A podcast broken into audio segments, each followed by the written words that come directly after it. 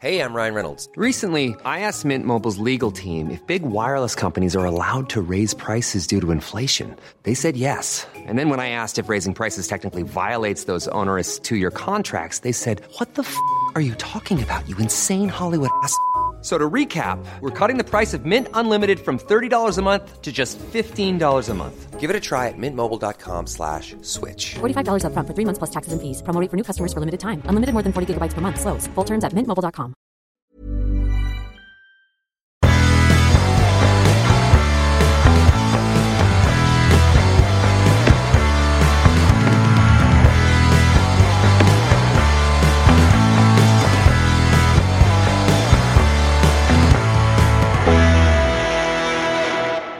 Welcome back to Land of Bourbon and Bad Decisions. This is the Relentless Daring Podcast, and I am your host, Tyler Morgan, and we are engaging in the relentless daring pursuit of truth, justice, and American jackassery.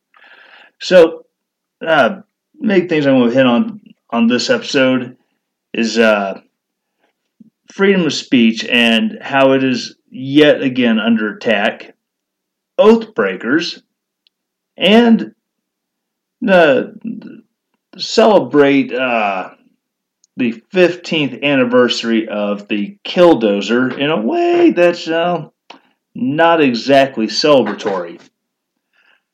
But first of all, we're going to get into the, the attacks on free speech. Um, I know this is something I hit on on an earlier podcast, but as things have been progressing, I find myself looking more and more for clarity on what what on what I believe, what I feel about you know the you know, freedom of speech and the role of government in protecting our First Amendment rights. And so, you know, one of the things you really got to look, because you, you have these big government or these big corporations who are going to the federal government saying, quick, give me more regulations, regulate me. I need you to tell me how to run the right way. And yeah, that's just not the right answer. But at the same time, I feel that there is definitely a role for of government. And you have to look back at our founding documents and see what they say. You know, looking back at the Declaration of Independence, where we broke away from, you know, the Kingdom of England, and we said, we are going to form a new government, we're going to rule ourselves, and here is how we are, and here are the principles, those bedrock issues that we are going to use to, to guide how this government operates. If I, you know, quote, we hold these truths to be self-evident, that all men are created equal, that they are endowed by their Creator with certain unalienable rights, that among these are life, liberty, and the pursuit of happiness. That to, that to secure these rights, governments are instituted among men, deriving their just powers from the consent of the governed. End quote. You know, if a government is instituted amongst men, in order to secure those rights. And our Bill of Rights, which lays out, you know, those handful of items which the government cannot, will not, and shall never do to its people. There has to be a point when, as, you know, conservatives, as libertarians, we go, we look at, you know, these tech companies and say, we have to have the government step in because they are acting outside the Constitution, which governs our government, and they are oppressing speech that they do not agree with, speech that they find reprehensible, ideas that they find unfathomable, but you know, we sit back as conservatives and libertarians and we say, eh, well, it's a private business. They can run things the way they want. Well, at the same time, you know, you we have, you know, we, while that may be true, we also have to look at the fact that, yeah, the government is not coming in saying, well, you, I'm sorry, you can't say that, or you can't have that opinion, you cannot express that opinion, you cannot share that religious belief. We have extra governmental bodies, YouTube, Google, Amazon, Twitter, Facebook, all coming out and turning on conservative thoughts, conservative principles, because they don't like it, because they don't they don't jive with the primarily left-leaning uh, admins at the you know at these companies who control algorithms and everything else. So at what point do we say as conservatives and as libertarians, all right, government, normally we don't want you involved. We want you to stay over there in D C, way the hell away from us. But we're tagging you in, partner. We, we're tagging you in to come and uh, deal with this because, you know, we're being, we're, our thoughts are being, you know, victims of a technological book burning, so to speak. You know, you look at, you know, the big thing's been going on this week has been between Stephen Crowder and Carlos Maza, which, you know, Crowder, and he is who he is. He's a, you know, he's a comedian. You know, he takes pot shots at, you know, media figures that are wrong, media figures that yeah, maybe they're right, but he just doesn't agree with them.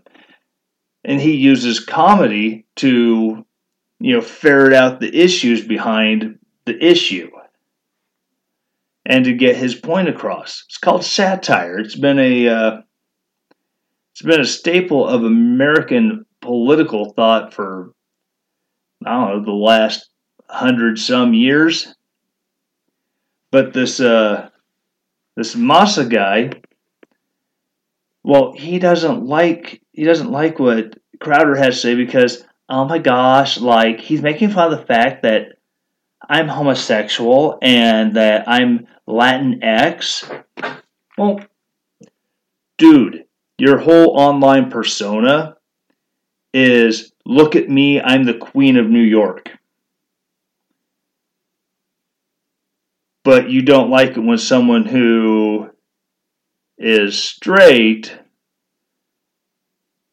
makes fun of the persona, the shtick that you put out online for everyone to see. I'd, uh, it'd be like if I had a, you know, truly public image that that I always made sure to play up anytime I made a you if I were making YouTube videos, if I were a, if I were a speaker somewhere and I played it up while giving a speech. And then I got upset that someone, you know, whether it be from the right, whether it be a fairly apolitical comedian, whether it be someone on the left, were to come out and then start making fun of this persona. It, you know, it's like if Dean Martin ever got got upset about someone uh, making fun of the his persona of always being drunk because it always looked like he had a glass of whiskey while he was performing. When uh, insiders tell you, no, it wasn't whiskey, it was iced tea. But um, but you know, here's guy, he's gone. You know, he's gotten his parent company to go to YouTube and go, well, he's being naughty. You need to do something about him because we can't have that kind of naughtiness happening. It's just not right. And YouTube looked at his stuff and was like, well, these individual videos don't seem to violate any of our rules.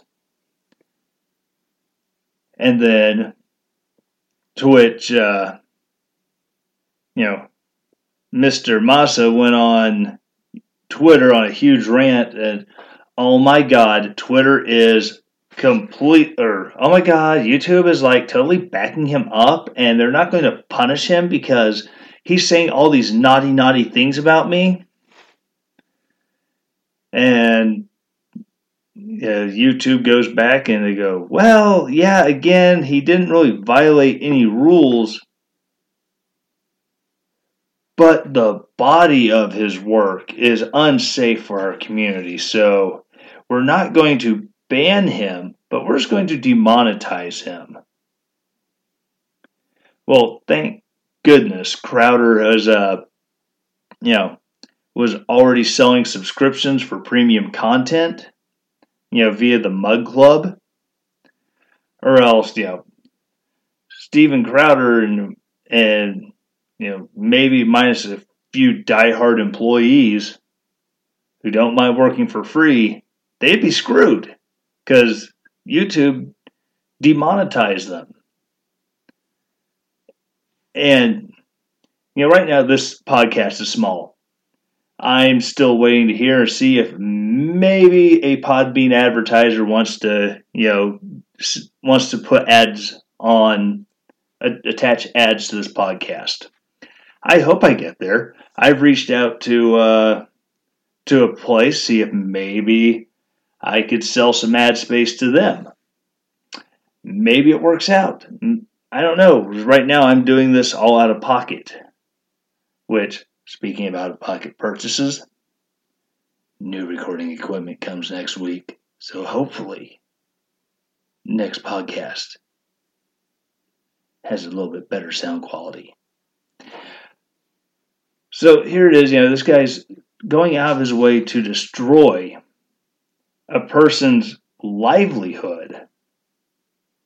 You know, again, going back to that very specific line, or two lines from the Declaration of Independence, you know, li- you know, guarantee the right, you know, rights to life, liberty, and the pursuit of happiness.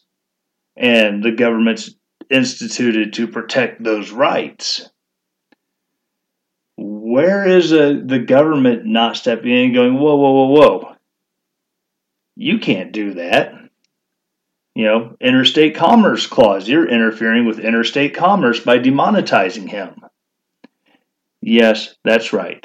I am referencing a progressive uh, Supreme Court ruling where if not selling your wheat may influence interstate commerce, the federal government come in and say, this is what you're, you're going to do with your wheat.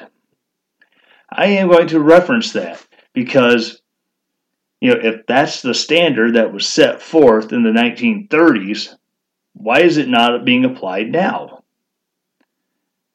Man, my computers make all sorts of noises at me. But yeah, it's it's it's crazy that, you know, we sit back and we go, eh, well, Facebook, they can do what they want. YouTube, they they can adjust the algorithm however they want. It's their company, their private business. You know, if a baker can choose not to make a cake, they can choose not to air this kind of, you know, political discourse that they don't find appealing. Well, that's all well and good. Unfortunately, we're going to sit back and we're going to be like Congress is now saying the executive branch has too much power. Well, why does the executive branch have too much power? Because Congress kept saying, eh, we don't want to deal with that. We want to fundraise. Here, here, we'll sign this law. Okay, executive branch, you can do this. Executive branch, you can do this. Executive branch, you can do this. Now they bitch and moan that, oh my God, there's just too much power in the executive branch. Well, whose fault is that? You're the knuckleheads who gave them the power. And you turn, you know, we're going to be doing the same thing if we do not step up and you know, have our congressmen get involved, have our senators drag these these uh, social media heads and into the Senate and House wells and beat them beat them up about it and go, why are you allowing this to happen? Why are you making these decisions? And actually enforce the First Amendment. Actually enforce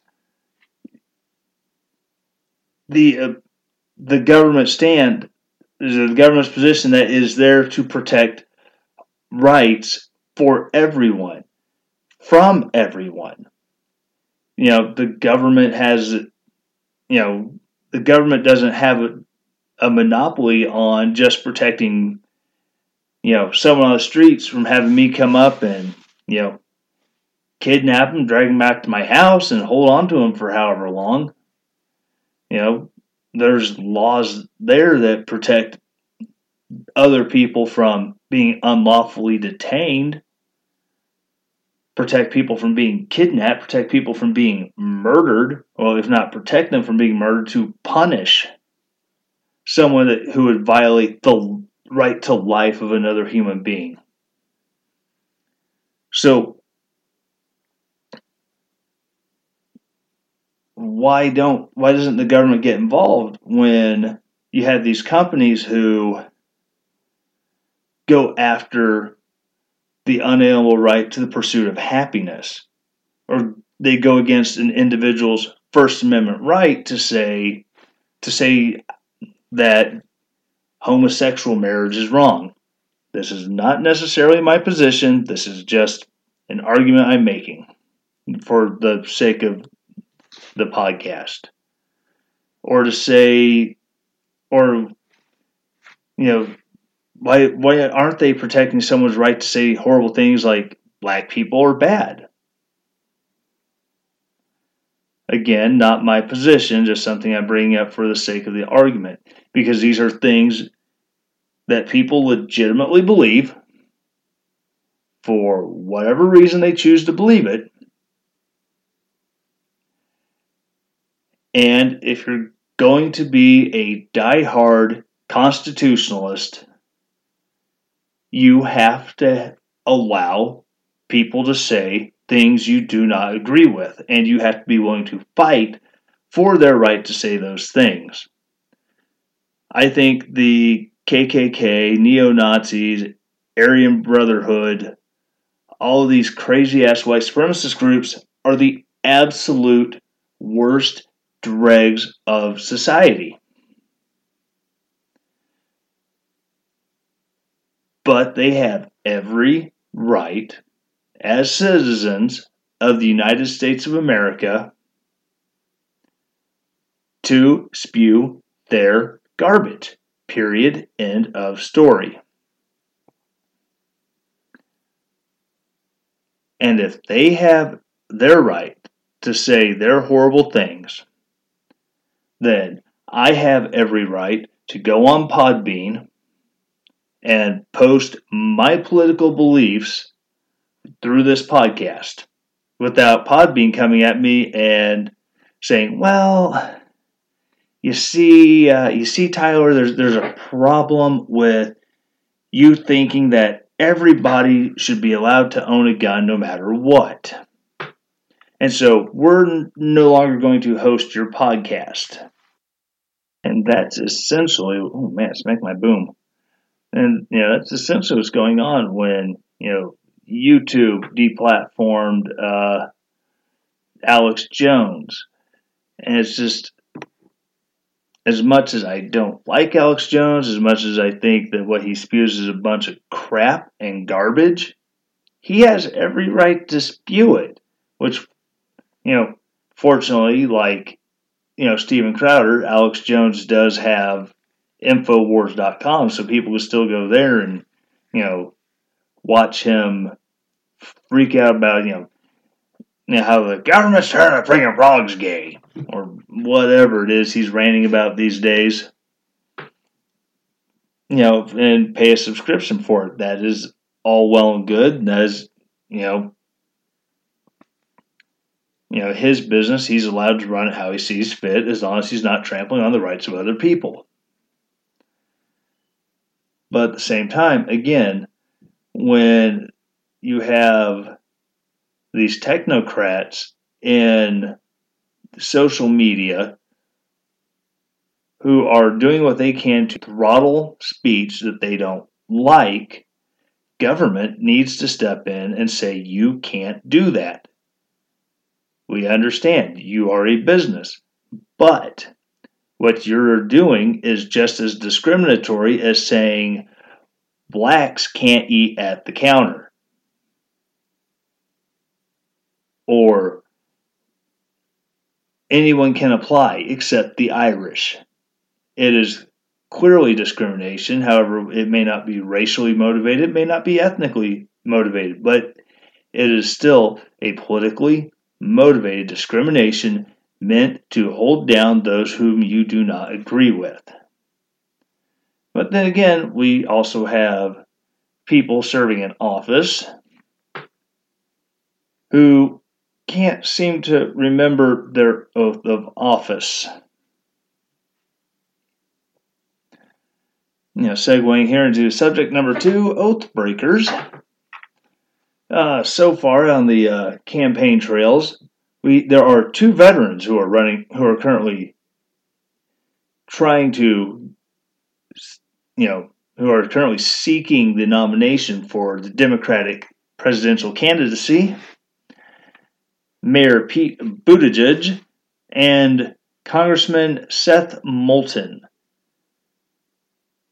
Now, I bring up these two, and also you also have current sitting senators such as, you know, Kirsten Gillibrand, Bernie Sanders, Kamala Harris. Was it was it Klobuchar out of Minnesota? Whoever replaced, whoever replaced Al Gropey Franken, um, they've all taken oaths. Well, okay, maybe. Well, yeah, Seth Moulton did, and I really can't say if Pete Buttigieg took an oath because he was a commissioned officer in the Navy Reserves. But every one of them who currently holds a seat in the federal government, as part of their oath of office, has uttered the lines, I do solemnly swear to protect and defend the Constitution of the United States of America against all enemies, foreign and domestic, and to bear true faith and allegiance to the same. Whether it were to be an oath of enlistment, like I did and lived up to for you know, sixteen years of military service, or whether that they got elected into Congress, or they were, you know, elected into the Senate, or sworn to uphold and defend the Constitution. The parts you like, the parts you don't like. Granted, the parts you don't like, you can say, you know, I don't agree with this, so let's work to change it, as opposed to, yeah, we don't like it, so we're not going to do anything to protect it. You know, and we're really where that you see a lot of that, I'm not going to protect the Constitution. It usually comes with the Second Amendment because, you know, guns. Guns are scary. Because guns are scary. And we can't have people getting killed. And that's just a horrible, horrible workaround towards, uh, you know, changing the Constitution when you won't even defend what's there and then say we need to change it. You just come out, they just come out and attack it. Uh, some of the, like I said, the worst offenders, in my opinion, are especially those former service members and veterans. Notice there, I said former service members and veterans because there is a key distinction. A veteran is a person who has served overseas in a place of conflict. Iraq, Afghanistan, Vietnam, Saudi Arabia, or well, not Saudi Arabia, Kuwait, going into Iraq in ninety-one, you know, stuff like that. A former service member is someone along the lines of Dick Blumenthal, also known as Danning Dick, according to President Trump, who spent years telling his constituents that he was a Vietnam veteran. No, he is a Vietnam-era former service member. Totally different things. He was in the service during Vietnam. He never actually served in Vietnam. But I digress. You know, you have like Pete Buttigieg and Seth Moulton.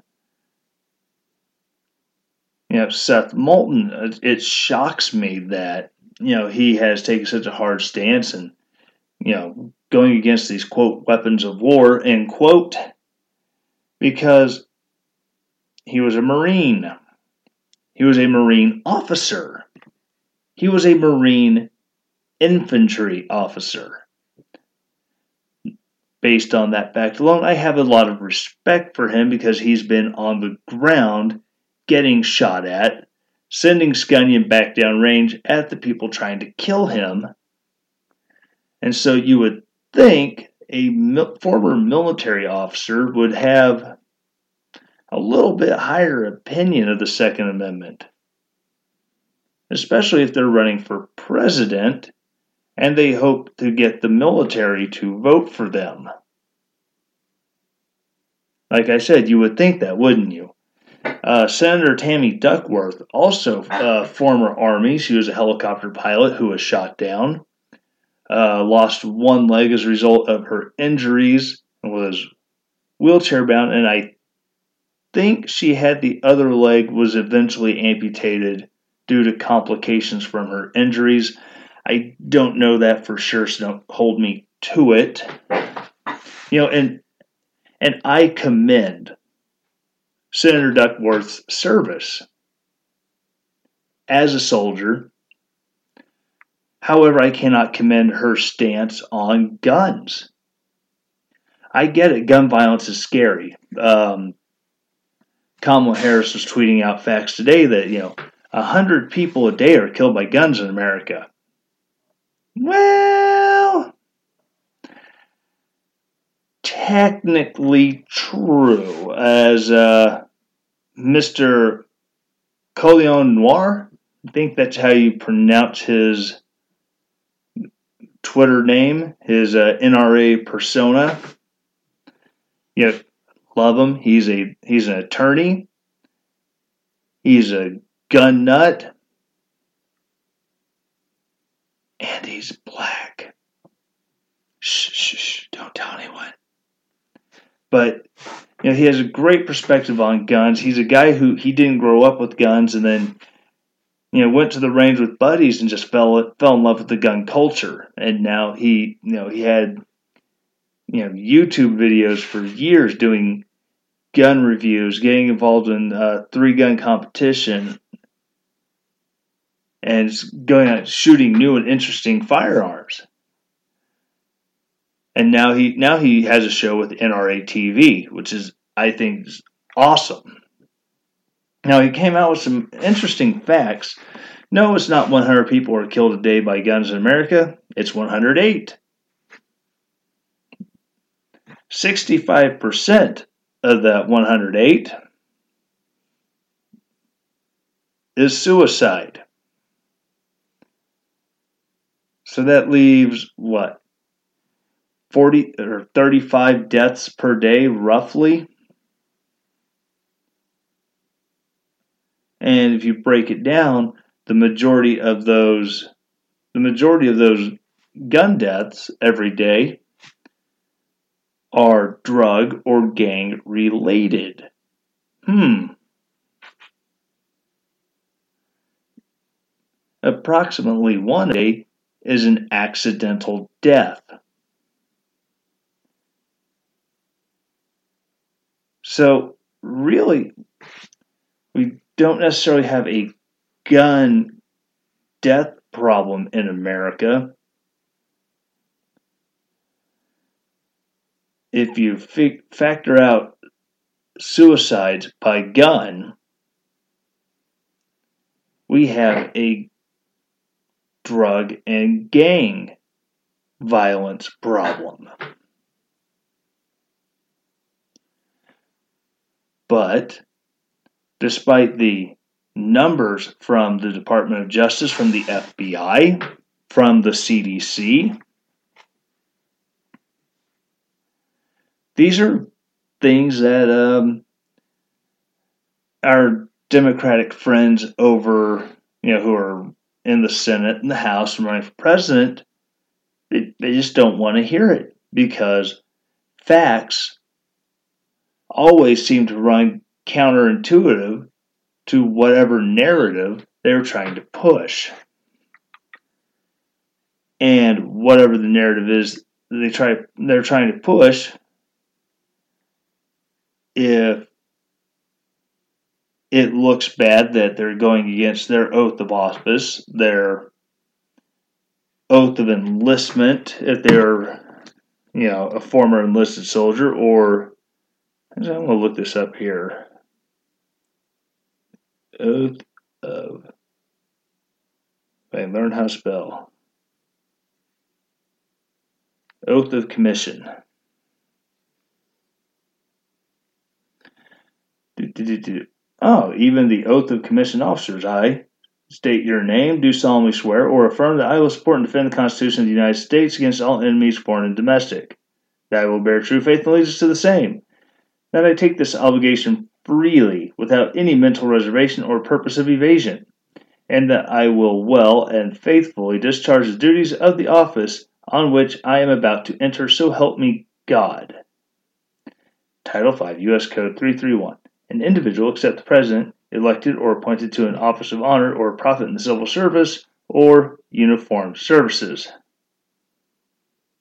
Hmm. So, I mean, you know, yeah, there were, you know, so the Seth Moultons and the Pete Buttigieg's of the world, with their, you know, military background, they've also had to have this oath. And they just piss it away because, well, that, you know, it doesn't help me win votes from my side. I'm not going to get support from the people like the Women's March, or, or, you know, whatever left-wing anti-gun craziness is willing to support them, because, you know, that's who, that's who they want to vote for them. And at the same time, they also, you know, come out and say, you know, you know, A O C came out after a minor league baseball team ran a Memorial Day video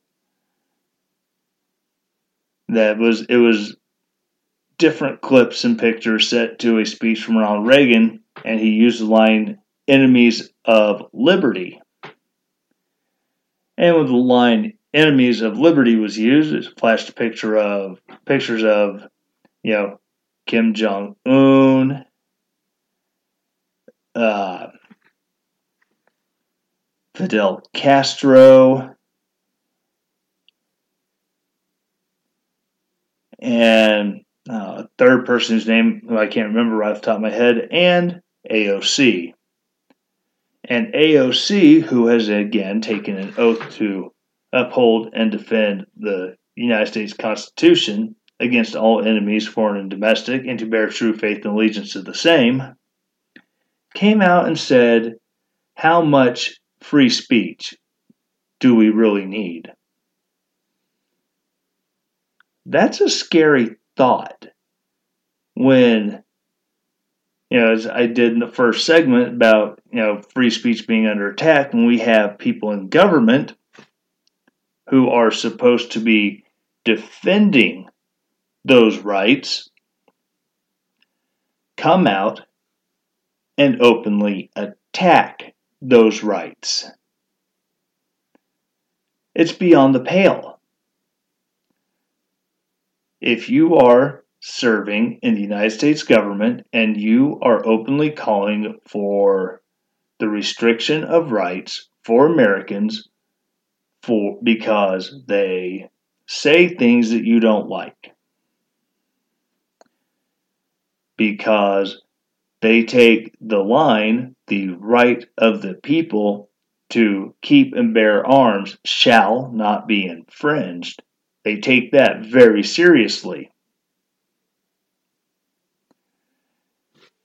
Uh, because they think that, you know, like in New Orleans after Hurricane Katrina, we that soldiers shouldn't just be moving into churches and spending the night or turning that to their uh, C P,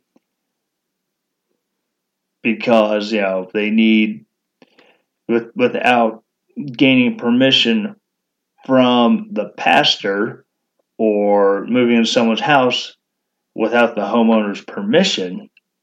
Now, if you think that one's a big deal, or Fourth Amendment rights, um, I just saw a story today where a police department went into somebody's home without a warrant, collected evidence that was, you know, fairly damning. And then the a panel of judges all ruled that, oh, well, yeah, they didn't have a warrant, but they caught stuff that proves he's guilty of something, so it will be admissible in court. They collected blood from the sidewalk outside O J Simpson's house that could have helped connect O J Simpson to the murder of his ex-wife and, you know, her friend.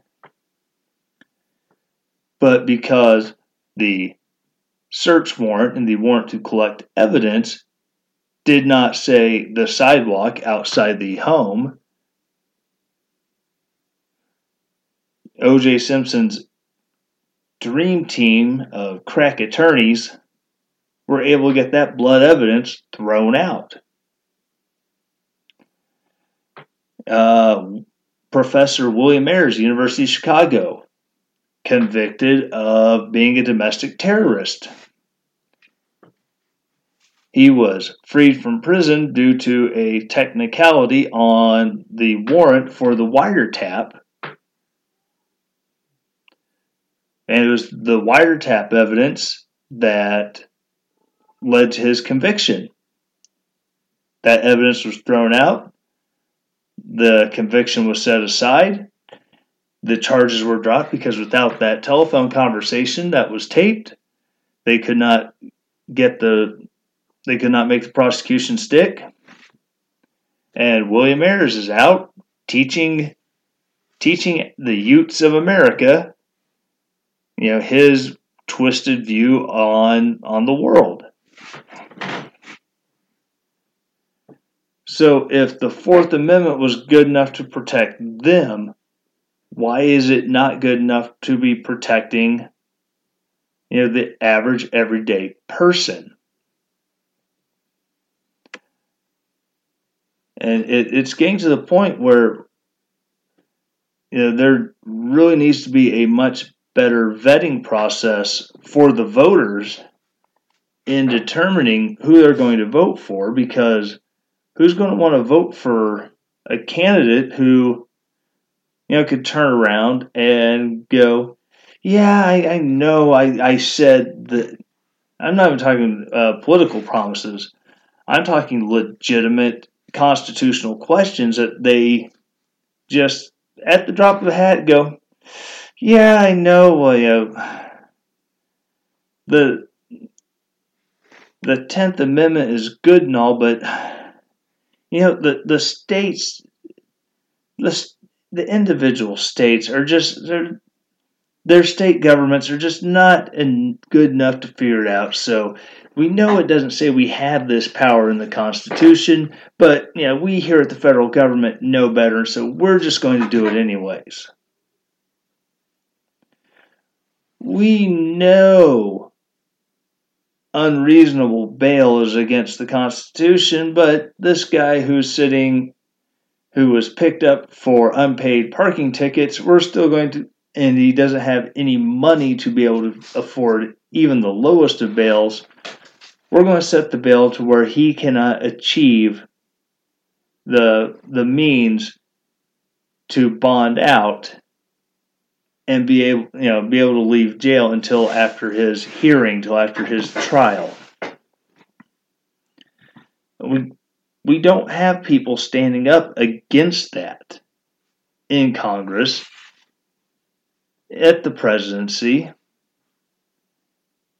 you know, even at the local and state levels. I'm and I'm not going to say that I think cash bail is a bad thing. I think cash bail is a very good thing, especially when it comes to, you know, people who pose an imminent threat. We do not want them to be able to, you know, have a buddy come and pay ten, pay, you know, the ten percent down, and then they go to a bail bondsman for the rest of it, and then they, they're free they're free to go out and commit an act of retaliation against, you know, the person who got them arrested. We don't want someone who's a flight risk to be able to have someone come, have him pay, pay the bond, and then, oh, absconds to a non-extradition country. You know, so I'm not about to rail against the cash bail system. It has a purpose. I think the cash bail system does need to be reformed to make it more in line with the Constitution. And again, it's, it goes back to politicians who are more concerned about power than they are concerned about their oaths. Service members who look at their oath not as a sacred duty that is an honor to have done, but it's just, yeah, a block they had to check in order to join the service. Yeah, I still believe that oath. And we as Americans, we it is incumbent on us to hold accountable those politicians who go into office and betray that oath. We have to hold their feet to the fire. Doesn't matter if it's a Republican, if it is a Democrat, it is, if it is a Libertarian. If they take that oath of office and they do not live up to it, it is our jobs to make sure that they're removed. Put in someone who is not just going to be my team versus your team, the ends justify the means. You know, say what you want about Justin Amash and uh, his saying that Donald Trump committed an impeachable offense and that he should be impeached and that he should go through the impeachment process.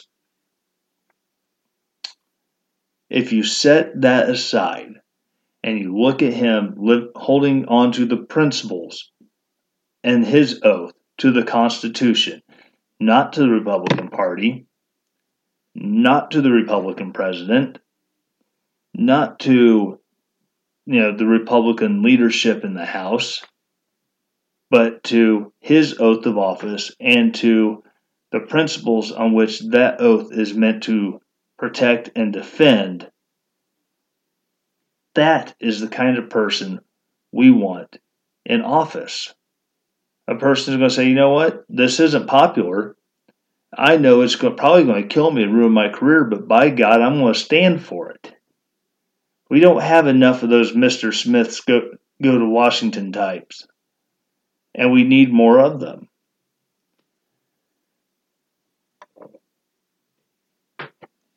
All right, now I'm going to get into the coup de grace for this episode. I promised it earlier this week. The Killdozer. Oh my goodness. So, leading up to it, uh... I started, you know, doing my research on this, and earlier this week, June fourth, was the fifteenth anniversary of Marvin Heemeyer, H E E M E Y E R. Oh man, I keep smacking that boom. It's It's one of the things I look forward to when I get uh, my new recording equipment. Is it come? The microphone has a shock mount, so if I smack the boom, it shouldn't be transferring to the mic. So anyways, I digress. Uh, Marvin Heemeyer, fifteen years ago, uh, June fourth, two thousand four, as the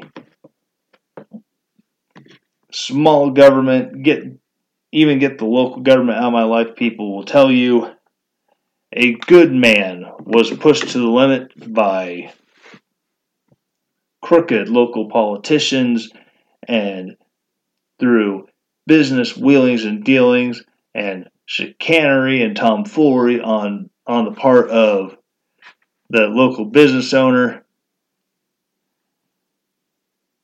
He was left with no choice but to defend his honor by taking a large Komatsu bulldozer,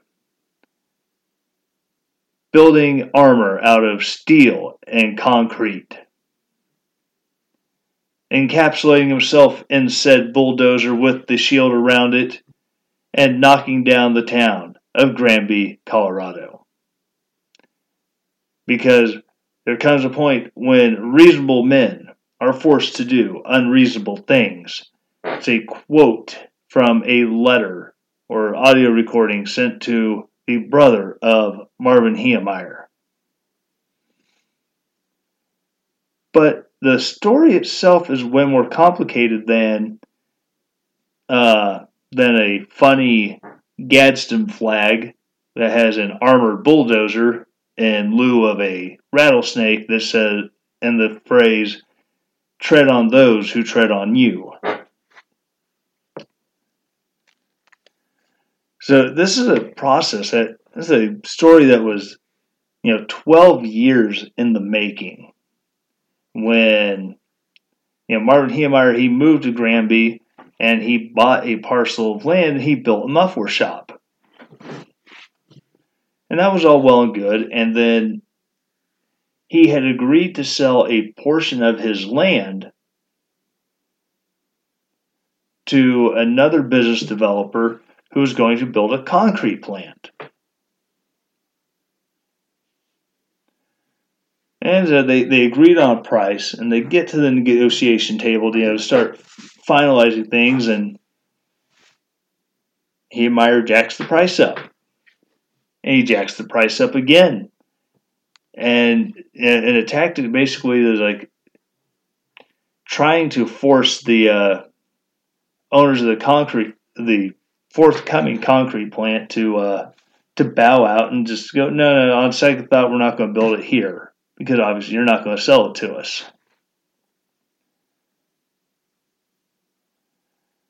Well, and he wasn't the most stable of people. Uh, he was basically, he was, they forced him into court where, you know, they got it rezoned to where, yes, we can't have this concrete plant here, and we are going to get this land.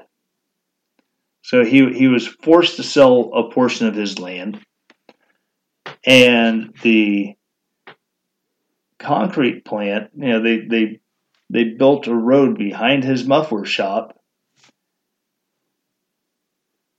which, you know, in the process, they cut off the shortcut that he used to go from his home to the muffler shop. So that was, that was something that, you know, he was not a huge fan of.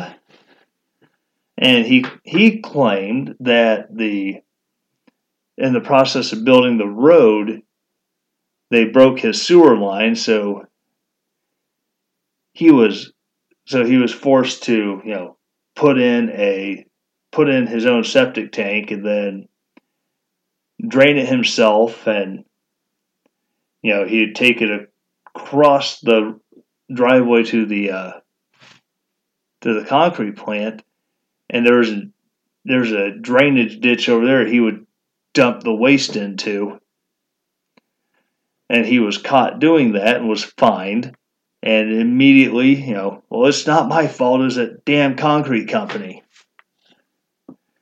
And and he basically, in, in all of his rambling letters to his brother they sent prior to, well, with a few days before the before the Killdozer rampage, he basically, he set himself up that he was this, this poor martyr, that he was this victim. But his history in Granby, uh, he's the kind of person, uh, he has someone who was delinquent in paying one hundred twenty-five dollars for a muffler, muffler repair. And started harassing, berating, and threatening that customer.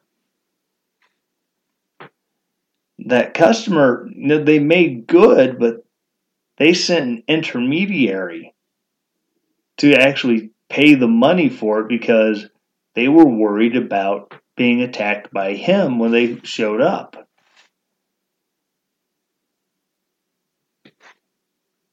And the whole process, it, it wasn't just that he snapped and one day he welded some steel plates to the... you know, to this bulldozer.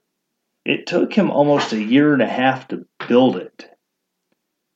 To, you know, he had to, he had to, you know, he used tool steel that he had to, that he had to purchase from out of town from a steel di- distributor because, you know, even the local, you know, even the close steel supply shops, yeah, they, they that's not plate they carried.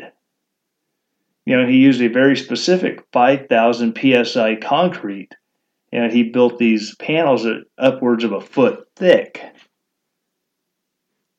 During that time, he acquired a an A R ten, you know, a, basically, basically an A R fifteen, but chambered in three oh eight Winchester. A Barrett fifty caliber rifle, a shotgun, and some other weapons, and he loaded them, carted them into the Killdozer, which he built with, you know, cameras on the outside so he could see, tur- you know, gun turrets that he used to shoot at propane tanks and transformers with the fifty caliber rifle. You know, he. He was loaded for bear because he knew what he was getting getting into. This wasn't a, he just snapped at the spur of the moment. He, you know, it was through nine one one, you know, with cops on the ground watching what he was doing, calling the local library and saying, "Hey, get everyone out of there now. The crazy man in the bulldozer is getting ready to, you know, crash into your building." You know, when he went on his rampage, there were kids who were participating in a reading program at the library. Uh, the widow of the mayor who who had been who had been had been the mayor when uh the zoning dispute happened. Uh, his, you know, I said his widow, her house was knocked off its foundation because why? She had nothing to do with it. You know, he was he was attacked. He went. He just snapped and went after a dead man. Now all of this was one hundred percent calculated, and he had no intention of ever coming out of that Killdozer alive. And the governor of Colorado at the time was actually heavily considering whether he was going to need to call in uh, the National Guard and have them bring, you know, with, you know, Apache helicopters with, you know, live munitions to destroy this bulldozer. The only reason they didn't is because when he rammed it into the hardware store, he didn't account on their basement. And the bulldozer fell into the, all cockeyed into the basement, couldn't get out, at which point he killed himself. You know, it's, it's, it's, but he he's held up at, you know, this mythos built up around him that, you know, he was he was the next uh, Buford Prusser, a man pushed to happen to do what he ha- do what he did to seek justice against a corrupt system.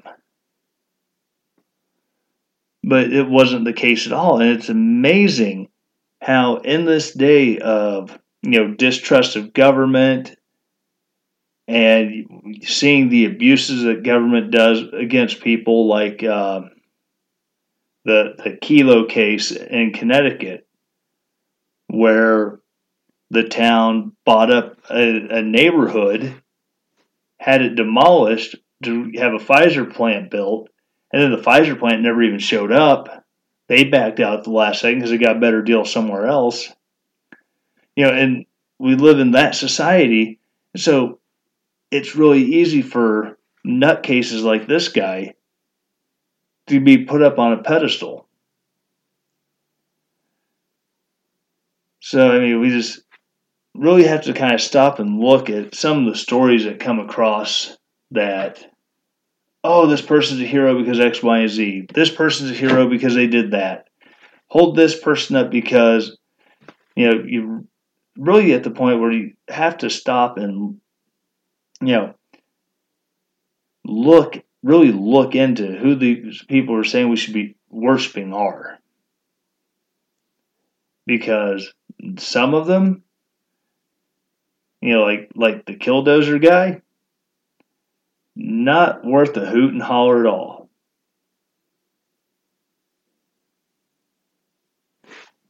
All right, thank you again for joining me on this episode of Relentless Daring. Again, feel free to keep up with me on the social medias. Yeah, the, the Relentless Daring Twitter page, at Daring Podcast. There's my personal pod, my personal Twitter page, you know, at Real Tyler Morgan. Check me out on Facebook, facebook.com slash Relentless Daring.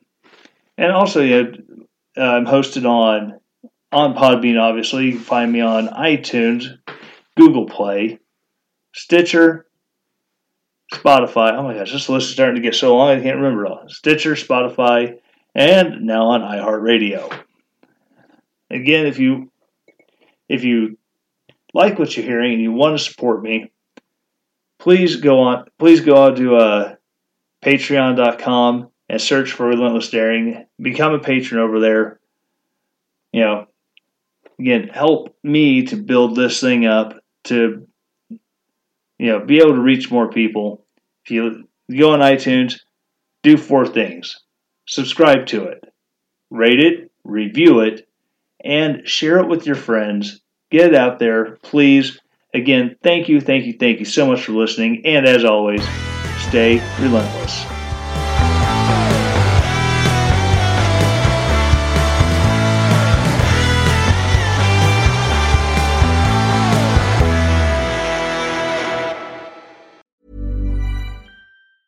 Hi, I'm Daniel, founder of Pretty Litter. Did you know cats tend to hide symptoms of sickness and pain? I learned this the hard way after losing my cat, Gingy. So I created Pretty Litter, a health monitoring litter that helps detect early signs of illness by changing colors, saving you money and potentially your cat's life. Pretty Litter is veterinarian developed, and it's the easiest way to keep tabs on your fur baby's health right at home. Go to pretty litter dot com and use code ACAST for twenty percent off your first order and a free cat toy. Terms and conditions apply. See site for details.